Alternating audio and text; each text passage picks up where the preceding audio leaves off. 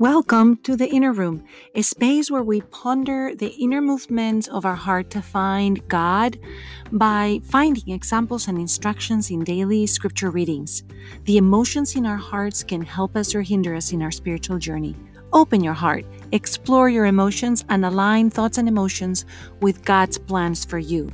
When we learn to feel and align our emotions, we advance in our prayer life by loving more deeply, remaining in peace more often, and finding courage for the journey of life. My name is Sofia Fonseca de Niño, and a big shout out to my son Marco Niño, producer of this podcast. Sit back or walk with us. You are most welcome here. Friends, in this most wonderful of seasons of wonder, we continue in the same readings of the first letter of John. We receive instruction about walking in righteousness, which is our goal in order to achieve sainthood. We talked about this yesterday as well. The Son of God was revealed, says the letter, to destroy the works of the devil.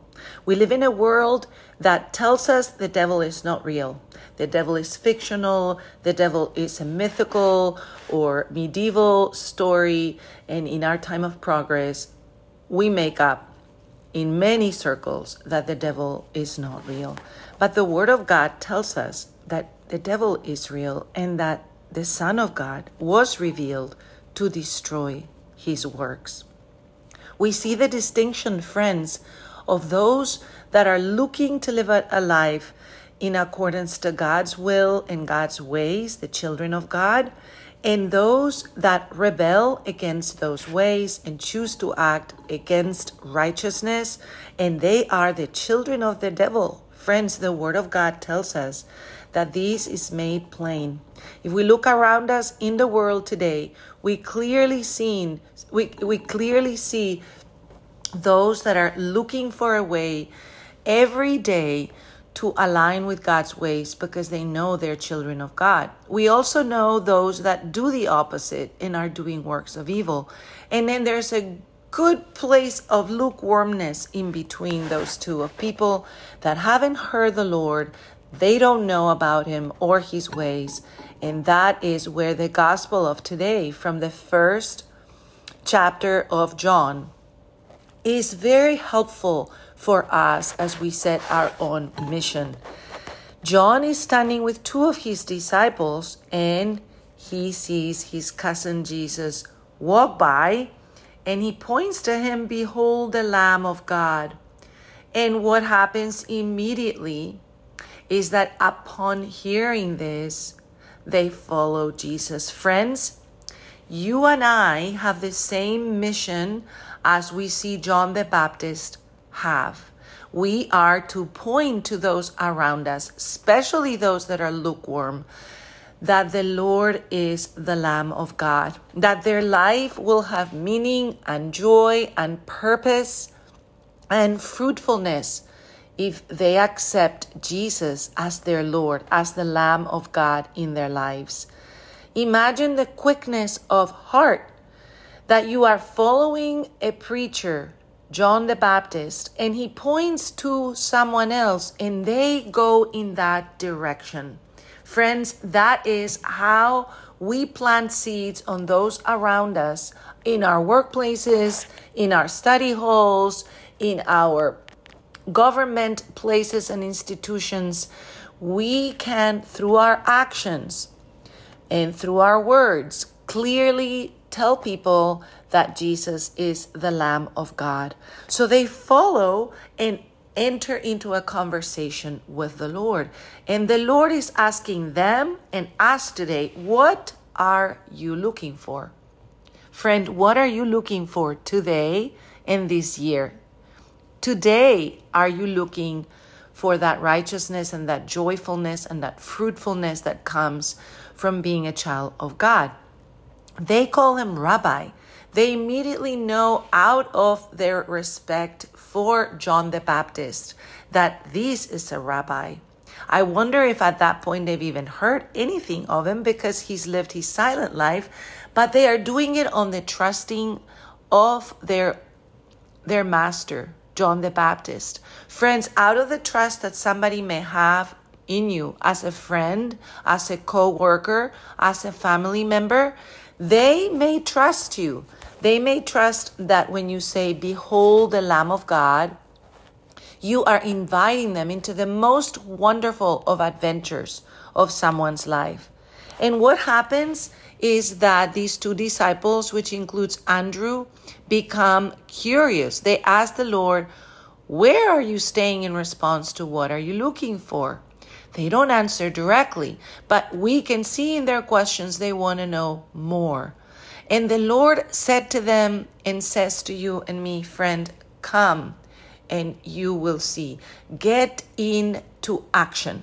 The Lord is telling us to come, not to just sit and imagine that by inaction we are going to make something happen. The Lord is saying, Come and see so that we can participate. He wants us to be participatory individuals, members of His body of Christ. He wants us to be the hands, the feet, the eye, the mouth of the body of Christ. To those in that environment, in that lukewarm place where they're confused, where they don't know, where they haven't heard, they haven't seen, and the Lord wants to come so that we can see friends.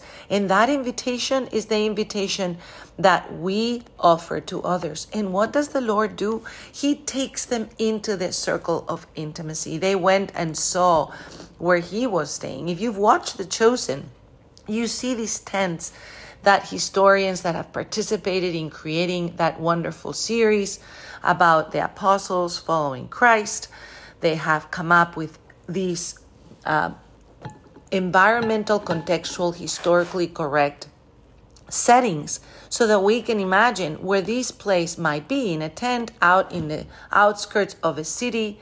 And the gospel tells us that they stayed with him that day. In a very unique way, the gospel also tells us that it was about four in the afternoon. We know that at the third hour, at the sixth hour, at the ninth hour, there's all these watches that we hear about in the reading, and they're coming here at four at the end of the day, and they're going to stay into the night, have a meal with the Lord, probably. They're, you know, sleeping in the same uh, area outdoors. They are going out into the wild. The Lord meets us, friends, in the outskirts of our life in the places where we have to come and see, where we have to come out of our routines and our numbness that sometimes we get into, doing the same thing without thoughtfulness. And the Lord wants us to see. Andrew, then, friends, who is Peter's brother, goes to look for his brother. Friends, that is what we do when we have found a treasure, when we have found something that we love. We also go and tell our family members. We go and tell them, and sometimes they're going to hear us, and sometimes they're not. But Andrew listens with a heart on fire and tells his brother, We have found the Messiah, the Christ, and brings him to Jesus.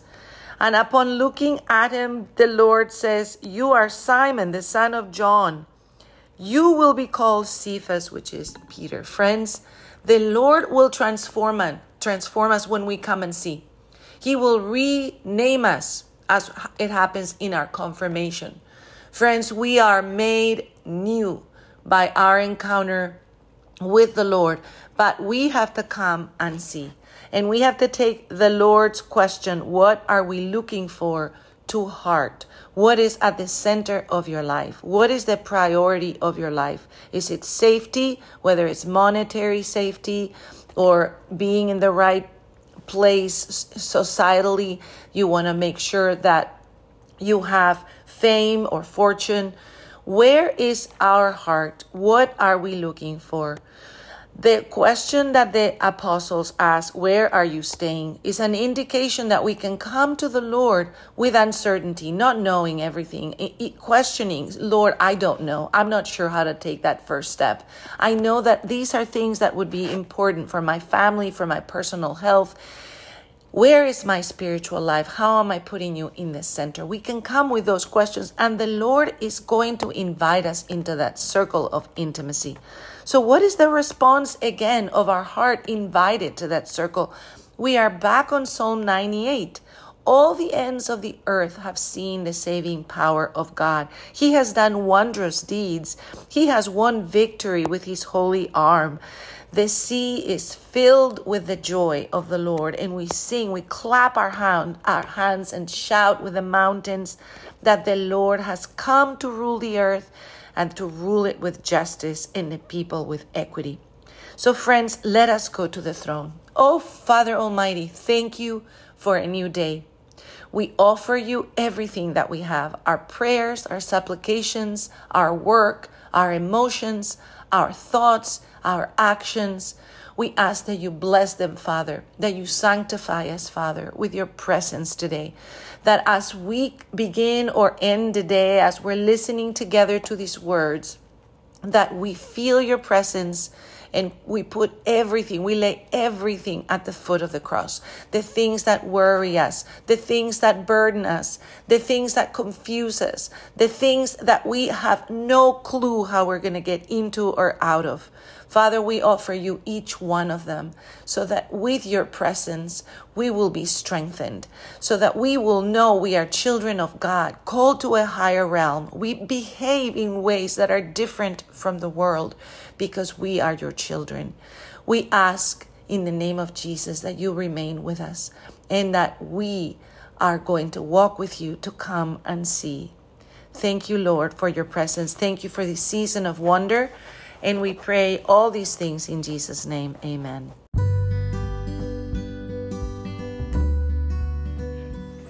Hello, this is Sofia Fonseca de Niño, and I welcome you to this inner room.